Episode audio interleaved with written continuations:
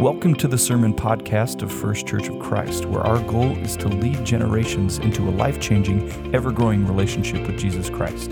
We pray that you are encouraged and challenged by today's message. Good morning, church.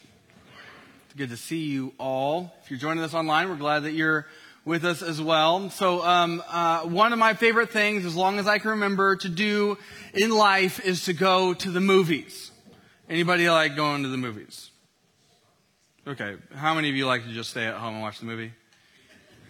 Okay. I don't understand you. That's fine. Hey, whatever. But, uh, I love going to the movies, the whole experience, the whole thing. So you, you get the, you get, get up there, right? You get your tickets, you know, pay a lot of money, which is probably why some of you don't like to go. Um, and then, you know, the next step is you walk in and hopefully you're greeted by someone who's really nice and, and smiling and they appear as though at least that they, um, like that you're there with them. Um, and then you go up into the, you know, the foyer or foyer for those of you who are fancy. Um, and you see this big wall of menus for overpriced goods, right? And you go up, you walk up, and hopefully the person behind the counter is smiling and they are ready to take your order and you get a, a, a gigantic hundred gallon bucket full of popcorn, right? You get some popcorn, get some butter on it, and because you're at the movies, right? You treat yourself at the movies. Um, get a, uh, you know, a gigantic, you know, 10, 15 gallon bucket of pop. You sit it right in front of you. You don't even, because you don't have cup holders big enough. You just sit it there, straw. You just sit it right in front of you. You can drink it the whole time, right? Um, and so you can't drink too much because then you don't want to miss any of the movie while the movie's on. So you, you get there, you get your stuff, you walk into the movie theater room where your movie is. You you sit back, you relax, and you enjoy the show. That, that's how I, like, I like going to movies and, and here next Saturday I'm to go with, uh, Xander, one of my boys. We're to go to the movies together and I did not con him into doing it. Okay. It was his idea. Um, and we're going to go watch a movie together. I'm just really looking forward to it. You know, see, here's the thing. When you go to a movie theater, you go there to be entertained and to enjoy your time there, right? Because here's the thing. You know this. I know this. The, the attitude you enter into a place with changes your experience and your actions. See, if I was going to that same movie theater as an employee and I walk in, it's going to be a vastly different experience, a vastly different set of actions that I'm going to take while I'm there if I'm working at the movie theater, right? I would not be going up to the concession stand uh, to order some food. I would be going behind to take the orders or to clean the stuff out of the movie theater when after people make a mess and they leave without cleaning up their mess, right? Like I would have a whole different set of attitude and expectations. I probably wouldn't be as happy as if I were there just to watch the movie. I'm curious.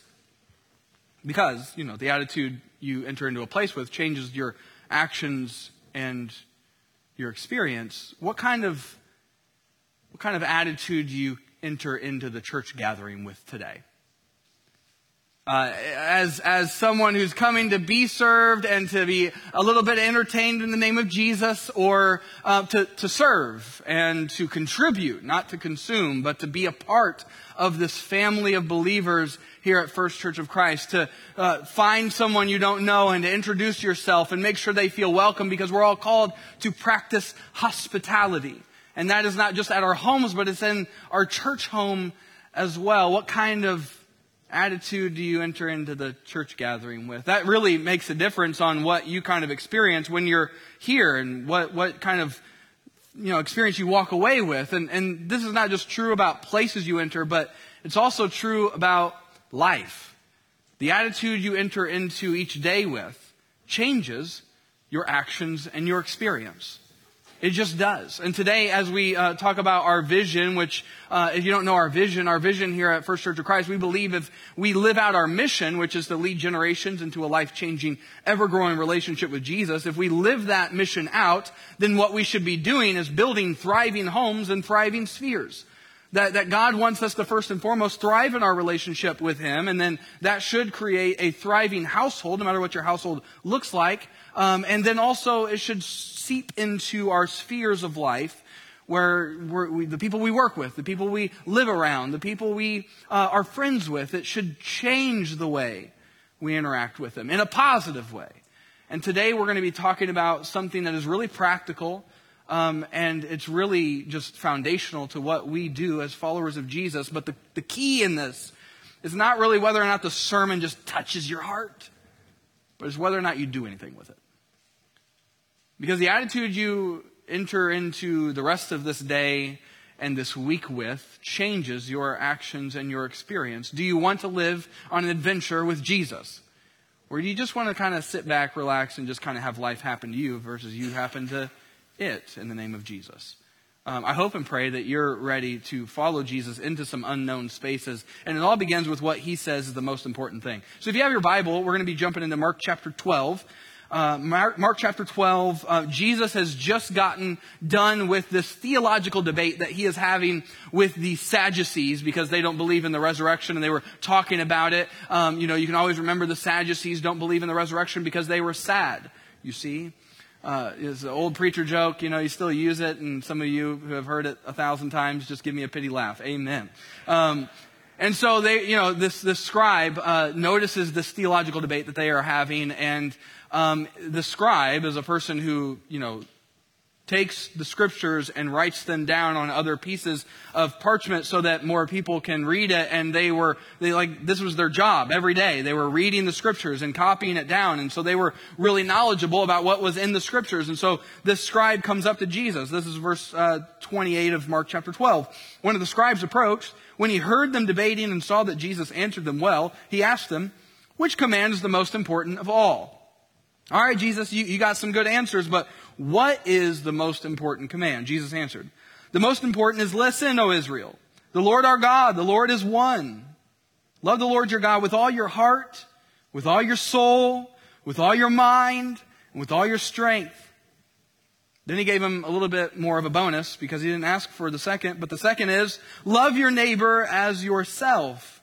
There is no other command greater than these. Jesus is saying all of the 613 uh, commands that were given uh, by God to Moses, through him to Israel, they can all be summed up in those two. It all comes down to whether or not you love God with every fiber of your being and every part of your heart and your life, and whether or not you love your neighbor as you love yourself. Your, your neighbor. What is a neighbor? It's someone who's near you, right?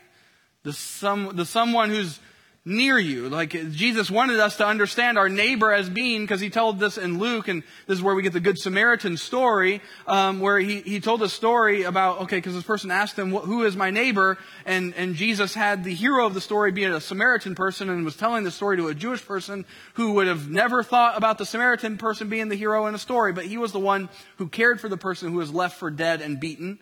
He was the one who gave him a place to live and some food to eat and some bandage for his wounds. And so that person was the person's neighbor. And so Jesus says, love your neighbor as you love yourself. Who are we supposed to love? Well, everyone.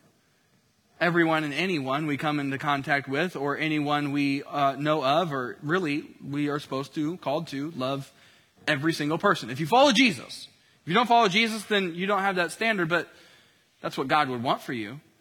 Love your neighbor as yourself. What does it mean to be a good neighbor? You love them uh, like a good neighbor. State Farm is there, uh, right? A, a good neighbor is there, there for you. Uh, you know, I'm curious just to consider this. Like, how many of your neighbors, your actual neighbors, how many of them, how, how many of them do you know? How many, how many of their names do you know? Um, how many of your actual names? Because in, included in this is not just everyone theoretical, but it's actually also the people you are in close proximity to. How many of your actual neighbors do you know by name? See, Sarah and I, um, you know, growing up, I did not have a like an example in front of me of what it looked like to be a good neighbor to other people, especially trying to be someone who loves my neighbors as I love myself. Um, growing up, I grew up on the south side of Fort Wayne in Waynedale, and um, I had uh, neighbors all around me. But I can tell you this: like I did, ne- I never knew the names of the people who lived right next to us or across the street from us. I just never knew those names. There were never moments where my parents were talking to and conversing with our actual neighbors. I had my group of friends who were down the street and around the corner. Um, my three best friends growing up in Waynedale, like we hung out and, and ran together and did all kinds of stuff together. Got to know their parents, and their parents kind of got to know my parents, but never on any kind of relational level. It was just more like, hey, let's make sure our kids don't die, you know, because that's teamwork, makes the dream work, right? Um, and so that helped, but um, it, but not that they really kept a a, a, lot of an eye on us, and it was a different time. Um, but I never really got to know my neighbors, so, you know, if there was any conversation about the neighbors, it was more about the neighbors being a nuisance, you know. Um, but but that changed. You know, we started to follow Jesus later in life, and, and Sarah and I got married, and we started uh, living at Canterbury Green Apartments as a rental, and we never got to know our neighbors. Um, and then we moved to Cincinnati, and we had more rentals, and there were only a couple of times where we actually got to know one of our actual literal neighbors by name and on a relational level. And by the time we got and started making some headway with our literal actual neighbors, we moved again because we were renting. And it wasn't until we got our bought our first home in Cincinnati that we really started to say, okay, we we really we really need to try and get to know our neighbors because we were Jesus followers and we knew that God wants us to love everyone and kind of start where we are. And so we started to make a more of an effort and we're just, you know, it's, it's awkward sometimes and sometimes you got antisocial neighbors who don't want to be near you or talk to you or make eye contact with you. And so you got all kinds of challenges and for some of you live in like a more rural setting and, um, you, you, you know, your, your closest neighbor is like miles away, then you, you have your own kind of challenges there, but more on that later. Um, all of us have different challenges when it comes to neighboring. And really, the, the title of our message today is The Art of Neighboring, because I think the art of neighboring is really necessary for us to love our neighbor as Jesus tells us to, um, and to have a thriving sphere. But going on, like we, we started to we to Bluffton and we got to know our neighbors a little bit. But again, it just depends on the neighbors you have, on whether or not they're going to want to be in relationship with you. And so we've had some moments of awkwardness and um, finally starting to make some headway, I believe, with the relationships with our neighbors. But I'm curious for you, how many neighbors of yours do you know by name? Maybe, maybe your acquaintance. Maybe you're even in relationship. Um, I've had some good examples of neighbors in my life, though. Uh, my stepfather-in-law, Brian. Uh, you want to raise your hand, Brian? You didn't know you, this was going to happen. Uh, one of the one of the best examples of being a neighbor I've seen. Um, they live uh, in the middle of the country, and so you know you can't really throw a stone to their neighbors.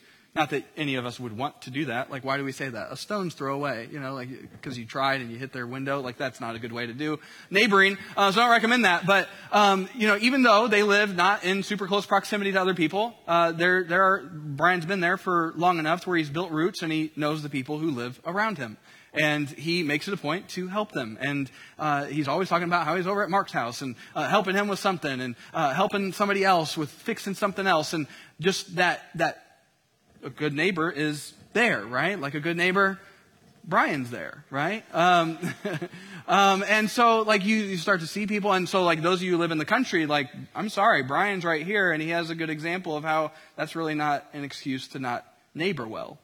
Um, you know, when this past winter, when we got uh, a bunch of snow for like one day, uh, one of our neighbors came down and used a snow blower because I don't have one, and snow blowed our our driveway. Not because I asked, but just they did it, and that was wonderful and super kind of them to do that. And then um, a couple years ago, when we had the first season of the Thrive Show, our podcast and YouTube show, um, Aaron and Ashley Wood had an episode on neighboring, and they, they talked about how uh, you know they started to uh, get get their home and, and they wanted to fix it up, and they moved up in home and to the home that they're in now, and how Ashley felt this uh, desire to stay where they were so they can build roots and make a difference in the neighborhood that they lived because they saw the connection between loving Jesus and loving their neighbor and actually how that actually translates to loving your actual neighbors. She talked about developing a missional mindset. Um, I don't think she knew I was going to quote her in this either, um, but she had this quote, and I think it was really good um, that, that our goal should be to reach them in tangible ways so that when they see you, they see Jesus to reach them in tangible ways so that when they see you, they see Jesus. So she talked about making their home an open home and available and their, their yard to be open and available for kids to play and uh, getting to know the parents of the, the kids who are over and just being there, being an ear to hear when someone is struggling, just being there to show the love of Jesus in very ordinary and practical and everyday ways. And just so you know, the, the ways we actually love our neighbors are in many ways the ways that we tend to discount too often. Um, but that is what they have adopted as a missional mindset because you and I are followers of Jesus and Jesus has a mission for us to accomplish on this earth while we are here. We're not just saved and waiting for heaven to come one day. We are called to be followers of Jesus who are bringing the kingdom of heaven to earth as it is in heaven, to doing God's will on earth as it is in heaven, versus waiting for just that moment when we breathe our last and we're able to be with God forever. Like that's going to come, but Jesus promised abundant life now too, not just someday when. Uh, let's look at this again. This is what Jesus calls us to do. This is really our foundational thing. And while it's so simple to say, it's really, really difficult to live out. Mark chapter 12, verse 28. One of the scribes approached when he heard them debating and saw that Jesus answered them well. He asked him, Which command is the most important of all? Jesus answered them. The most important is listen, O Israel, the Lord our God, the Lord is one. Love the Lord your God with all your heart, with all your soul, with all your mind, and with all your strength. The second is love your neighbor as yourself. There is no other command greater than these. So, one of the challenges that we find ourselves with as Christians today is that we end up theoretically loving our theoretical neighbors because we don't put faces to them, we don't put names to them. We live in a culture where it's common um, for for many of us. You got a garage that's attached to the house. You pull up, you pull your vehicle in if it's not, you know, your garage not full filled with stuff, and and then you close the garage door. You walk inside, and you never had any moment or opportunity uh, to actually converse with anyone around you. Right? You can kind of avoid people pretty well these days. Um, but in a society where loneliness is an epidemic and isolation is common, um, people are needing their neighbors more than ever. And I believe, as, as this fine group of people, um, if you were involved in your neighbors' lives, then you would make a huge difference in a positive way in their lives, in practical ways. If you just did more of what Jesus is saying. And I know many of you already do, but um, this, this, is a, this is a challenge because, you know, we, we are set apart and chosen for a mission. And, you know, we have to remember the attitude you enter into a place with changes your actions and your experience. If we don't see that we are sent, if we don't see that we are supposed to make a difference, then we won't make a difference like we're supposed to. See, we are set apart to be heralds of the King, to be representatives of our Savior, and witnesses to His goodness and power. And this that kind of thing, that action, that can happen in driveways, that can happen on sidewalks, that can ha- happen in side yards, front yards, backyards, at dinner tables, through text messages, on walks, during game nights, in lament and listening when someone just needs an ear to hear, and so many other seemingly ordinary situations. That's when it happens. You know, sometimes with enough time, you can be rooted in a place where you just kind of by happenstance get to know people just because you've had enough time there. But if you want to get to know people around you, and even if you don't, Jesus told you to, so here you, here you are. Um, if you want to love your neighbor as you love as you love yourself and obey Jesus, then it requires some intentionality. You know, uh, for those of you um, maybe in workplace, you uh, have hired people. You maybe you're a supervisor or a business owner.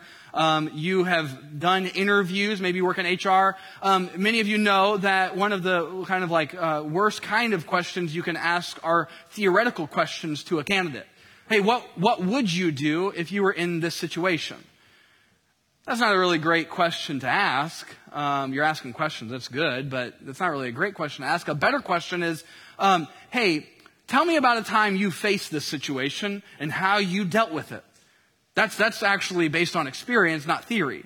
Too often times we love our theoretical neighbor in a theoretical way, which means we never love them in a real way. And, and we don't know them enough to actually love them as we love ourselves. It requires some movement toward them. I mean, this, this is what Jesus told his disciples before he ascended to the throne room in heaven in Acts chapter 1, verse 8. He says, Hey, you will receive power when the Holy Spirit has come on you, and you will be my witnesses in Jerusalem and all Judea and Samaria and to the ends of the earth. What is a witness? Jesus says, hey, that's, that's who you are. And remember, the attitude you enter into life with changes your experience and your action. So if you enter into your everyday life as a witness of Jesus, that should change your actions and your experience. If you've been feeling like, ah, oh, there's just this, is this all that there is to this Christian life? I feel like there needs to be more. Well, it's probably because you're not in relationship with people who don't know Jesus. It's probably because you've just gotten, gotten stuck in the same kind of relationships you've always been in. But Jesus says, you are, you will be my witnesses in Jerusalem, Judea, and Samaria, and to, to the ends of the earth. And what that means is he's saying, you're going to be my witnesses right where you are to start. So, what is a witness? A witness is someone who comes up and testifies about something, right? I've got a testimony to share. I am a witness of God's work. Here's what I know. If any of you have followed Jesus for a time, you've ever prayed prayers, you've ever gotten to the point where you are um, uh, poor in spirit, as Jesus said in the uh, Beatitudes, if you've gotten to a point where you've gotten on your knees and you needed God to show up, where, you, maybe you realized that you were sinful and you repented and you turned to Jesus for salvation and new life. If you've ever gotten to that point, then you've got a story. You've got a testimony. You, you are a witness of God's goodness. Uh, by a show of hands, how many of you have a story of Jesus showing up in your life? I'm, are you sure? Those of you don't have your hand up. If you've ever followed him for any period of time, you've got a story. And Jesus is calling us to be loving enough to the people around us where we would actually testify by our actions and our words and by our actual practical deeds of love that Jesus is king, that Jesus is good, that Jesus loves them just as much as he loves you. That is what we are called to. See, the attitude you enter into life with changes your experience and your actions. If you believed that you yourself were a witness of Jesus every day of your life, then that would change the way you lived. It would mean that you would prioritize relationships with people you're in relationship with and with people you might not be in relationship with yet. It would change things. But, but oftentimes, for, for you and for me, our biggest challenge is our calendar. It's our schedule, right? The reason why we're going from one thing to the next and leaving the house and never really home long enough to be around our neighbors, let alone get to know them, is because we have schedules that are just jam packed. John Ortberg, in his book, The Life You've Always Wanted, said, Hurry is the great enemy of spiritual life in our day he talks about this idea a, of a hurry sickness and how many of us are suffering from hurry sickness because we've got so much stuff going on. And he said this is the greatest spiritual um, enemy in our life today because Jesus' foundational command to us is to love people. And, and love requires time. And time is the very thing that hurried people don't have. So if you're always going, you don't have enough time to be loving to the people in your home, let alone the people in your sphere. So like it's, it's really vital that we allow Jesus to not only shape our beliefs, but shape our actions. And that gets even granular enough to change the way we spend our time. And I get it, like the, the this calendar, if you looked at our Google calendar, like is just colorful with stuff on it all the time. All the stuff for kids, in stuff, you know, coaching, softball, uh, leading, uh, as, as, a, as a pastor and the church and all the other things that, that we've got going on that just fill our days, it can be hard to prioritize this, but Jesus is calling us to. So let me ask you this question How can you actually love your actual neighbors like Jesus loves you? How can you actually love your actual neighbors like Jesus loves you? I'm so glad you asked that question. That's such a great question to ask, church. Good job uh, I've got some ideas for you, okay? So some real practical ways that we can love our actual neighbors in actual ways so that we can love them like Jesus loves us. Here's some real simple things. Spend more time in your front yard.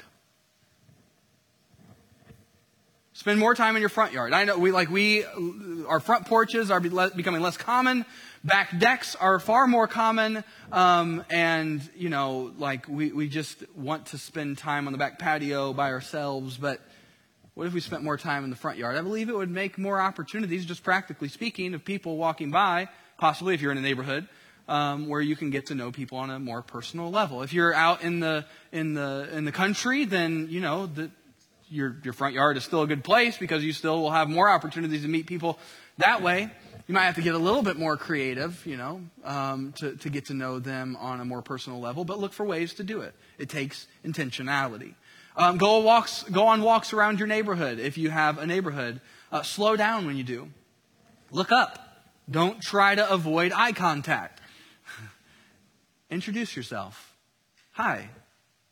I don't think we've met before. I'm Brandon. What's your name?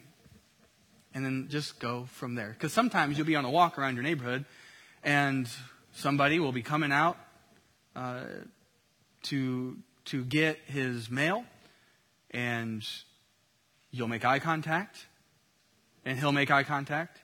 You'll smile and you introduce yourselves, and then you'll spend the next 35 minutes talking to uh, a widower who lost his wife, who really needed someone to talk to, and you just get to connect with one of your neighbors whom you've never met before, but you just get to talk to them because you were open to it. You could have just walked by, avoided the eye contact, just waved. But sometimes God creates some opportunities where you can just be a blessing in someone's life because you were open and you were there. Like a good neighbor, you could be there. So, so go on walks. Um, you know, if you don't, if you're like, all right, Brandon, uh, I don't have a neighborhood. People don't live very close to me at all. In fact, the, the person who lives closest to me is like five miles away. So there, ha ha, this ain't no apply to me. Ha ha. Um, well, if you don't have a residential neighbor, you probably got a work neighbor. You probably got a work neighbor. And if you're like, oh, well, Brandon, I'm retired. okay, well, you probably spend some time some places, right? You probably got a McDonald's neighbor. You might got a Hardee's neighbor or a Hughes Coffee House neighbor, or if you just literally don't go anywhere ever, um, maybe you should get out more. Okay? Because Jesus says you're supposed to love people. And if you ain't around people, you can't love people. Yeah. Uh, so that, there, that is. So in your face, back at you. Um, invite your neighbors over for dinner or throw a fun party. Do random acts of kindness. Uh, the, in the book, there's a book called The Art of Neighboring where I get this idea from, um, this specific application idea. They, they break it down into something that's really helpful, like in every relationship we have with our neighbors. You either have strangers, acquaintances, and relationships. If you look up on the screen, there's strangers, acquaintance, and relationships. That all of us probably have some neighbors who fit into one of those buckets, right? Whether they're work neighbors, residential neighbors, whatever it is. Um, so one of the goals, right? If you are going to love your neighbor, then you got to go from stranger at least to acquaintance, where you know their name. How many of your neighbors? How many of the, how, how many of your neighbors do you at least know their name? Then then you probably are at a point with some of them where you're acquaintance. That's cool. You can say, hey, how's it going? You know, and start talking about the day or whatever.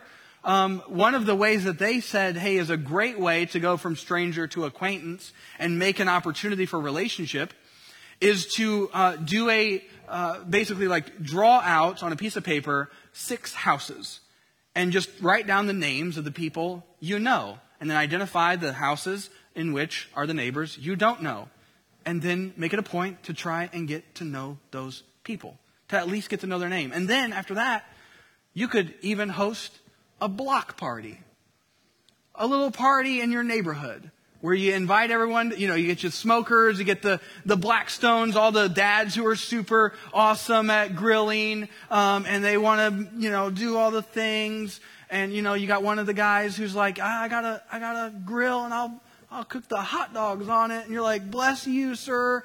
Amen because uh, you know it's more fancy than hot dogs you can do. But anyway, even if you got hot dogs, it's not that important what you eat. It's just that you get people together.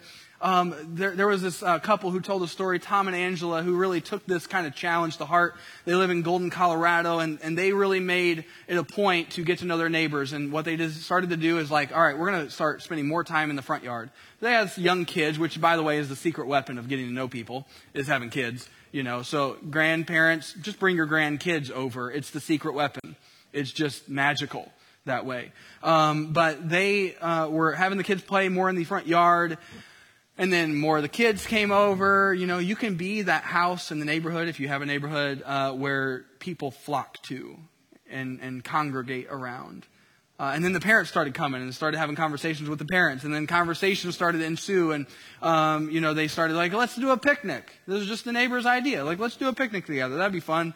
Then eventually they, they like rented a bounce house, put it in the front yard. Everyone's, you know, playing and do, doing a potluck. And, and they spent time with people. And that opened up opportunities to have people in their home and actually have meals and build in relationships to the point now where they uh, Tom will get like job offers to go other places and maybe make more money, and they choose to not go with that because they have planted roots right where they are.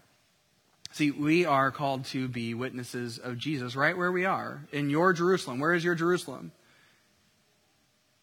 You know, maybe it's maybe it's State Road 1. Maybe it's Willowbrook Trail. Maybe it's Wiley Avenue. Maybe it's Spring Street. Whatever your Jerusalem is, use that space to be a witness of Jesus. Get to know your actual neighbors. And here's the thing this is something that's so cool that God has done in our lives. Um, Acts chapter 17, verses 26 to 27. Uh, in this, we, we see something really, really uh, supernatural about something that we would think of as ordinary. Uh, this is what it says From one man he has made every nationality to live over the whole earth and has determined their appointed times and their boundaries of where they live. He did this so that they may they might seek God and perhaps they might reach out and find him, though he is not far from each one of us.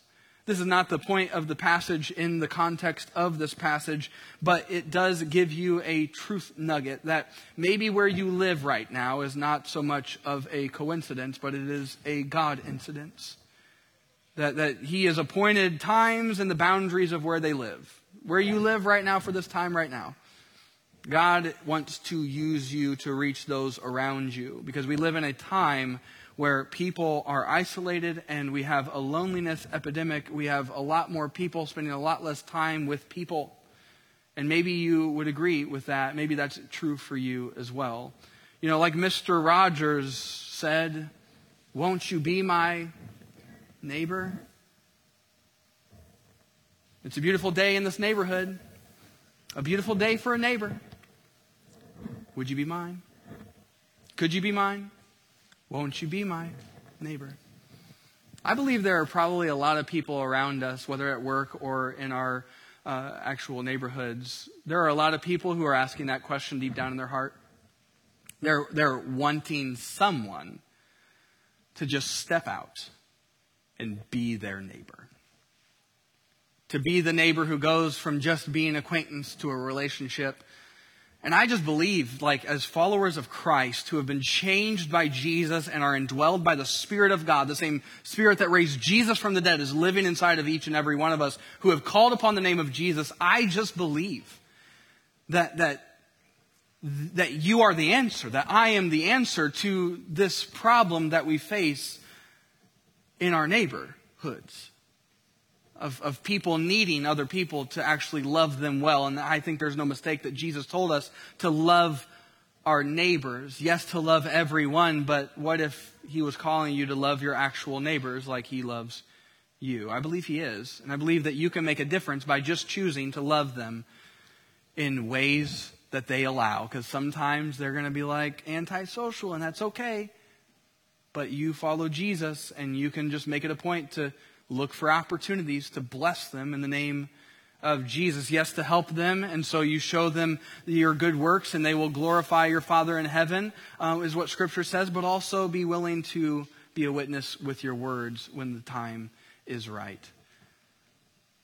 How can you actually love your actual neighbors like Jesus loves you? I believe if we're actually asking that question and we're seeing that we are witnesses of Jesus, called to do this, then I believe God is going to show you opportunities to be good neighbors to the people around you, whether it be at work, whether it be at home, whether that be at whatever organization you're volunteering at, whether or not it's just you saying, oh, yeah, I guess I do need to get out of the house a little bit more and be around more people. Um, he's going to show you to people uh, whom you need to enter into at least an acquaintance with and eventually a relationship with. But it's just a matter of saying yes to that nudge of the Holy Spirit guiding you. Some of you are introverts, and I know, like, you don't want to do that. But Jesus didn't say, hey, you're going to be my witnesses, all you extroverts. It's just the introverts, as some of the extroverts laugh. it's going to be all of us. Not because it's your personality, but because it's your identity. You are a child of God, called to be a witness of His. And so the choice is yours, the choice is mine on whether or not we will just be intentional with that call. Church, would you stand? We're going to pray and sing to our awesome God. Heavenly Father, thank you for meeting us here today. And God, I'm so grateful that um, while we were in our own, the midst of our mess of life, that you saw it fit to have God the Son, second member of the Trinity, Jesus of Nazareth, move into our neighborhood, move to earth, to, to draw near to us, to move among us, to show us what your love is like and to ultimately die for the payment of our sins, to endure the wrath of what we deserve, so that we have an opportunity to be in proximity to you for all of eternity. Um, God, uh, as we are here today, please draw our hearts ever closer to the call of mission that you have given us. That, that you are with us and you're calling us to follow you, to, to eat with people, to have meals with each other, to, to welcome them into our homes, to get to know them in our driveways, on the sidewalks, um, wherever it is that we are, across the, the office, in the break room, wherever it is, God, help us to be witnesses of yours who can testify to your goodness and your grace because we want more people to know you like we know you. We love you, Jesus. We pray all this in your name. Thanks for listening to this podcast by First Church of Christ in Bluffton, Indiana. For more information, visit fccfamily.com.